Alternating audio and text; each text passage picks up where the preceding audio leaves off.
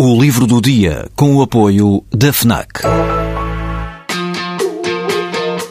Perdes a tua vez na fila, mas chegas primeiro ao último smartphone do mercado. Ignoras o que te dizem para fazer, mas ouves o que a tua playlist tem para te dizer.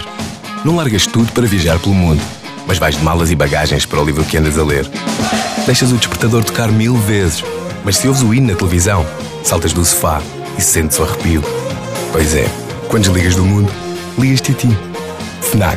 Desliga-te. Por detrás deste livro há uma bela história de amizade literária. O autor, o poeta romeno Dino Flaman, viveu durante uma temporada alojado em casa do escritor António Lobantunes como exilado, ainda antes da destituição do regime comunista de Ceausescu. Lobantunes e Dino Flaman tinham-se conhecido num festival literário na Finlândia e, nas palavras do romancista português, ficaram amigos de infância para a vida, quer dizer, ficámos instantaneamente irmãos. Nessa altura estavam ambos no início de uma promissora carreira literária. Dino Flamand tornou-se, com o passar dos anos, um poeta reconhecido, traduziu Ricardo Reis e Bernardo Soares para o romeno, mas continua a ser um quase desconhecido em Portugal, onde até agora tinha apenas um livro editado.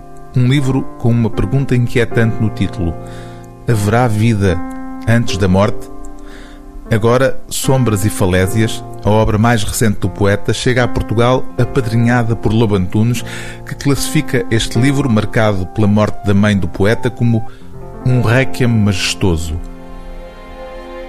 Com grande desperdício de gestos trágicos, toda a noite as árvores arrancaram os seus ramos. As forças falavam no escuro num dialeto de sibilas embriagadas os fumos da costa comutavam os ventos, o mel envenenava-se nos favos. Sentia-se que Deus já não lhe bastava ser. As pessoas começavam a enlouquecer nas casas e as raposas a chiar nas lareiras apagadas. Acontece sempre algo quando a pergunta é grande demais para ser respondida. O vento. O livro do dia TSF é Sombras e Falésias, de Dino Flamante, tradução de Cornélio Popa, prefácio de António Lobantunes, edição Guerra e Paz.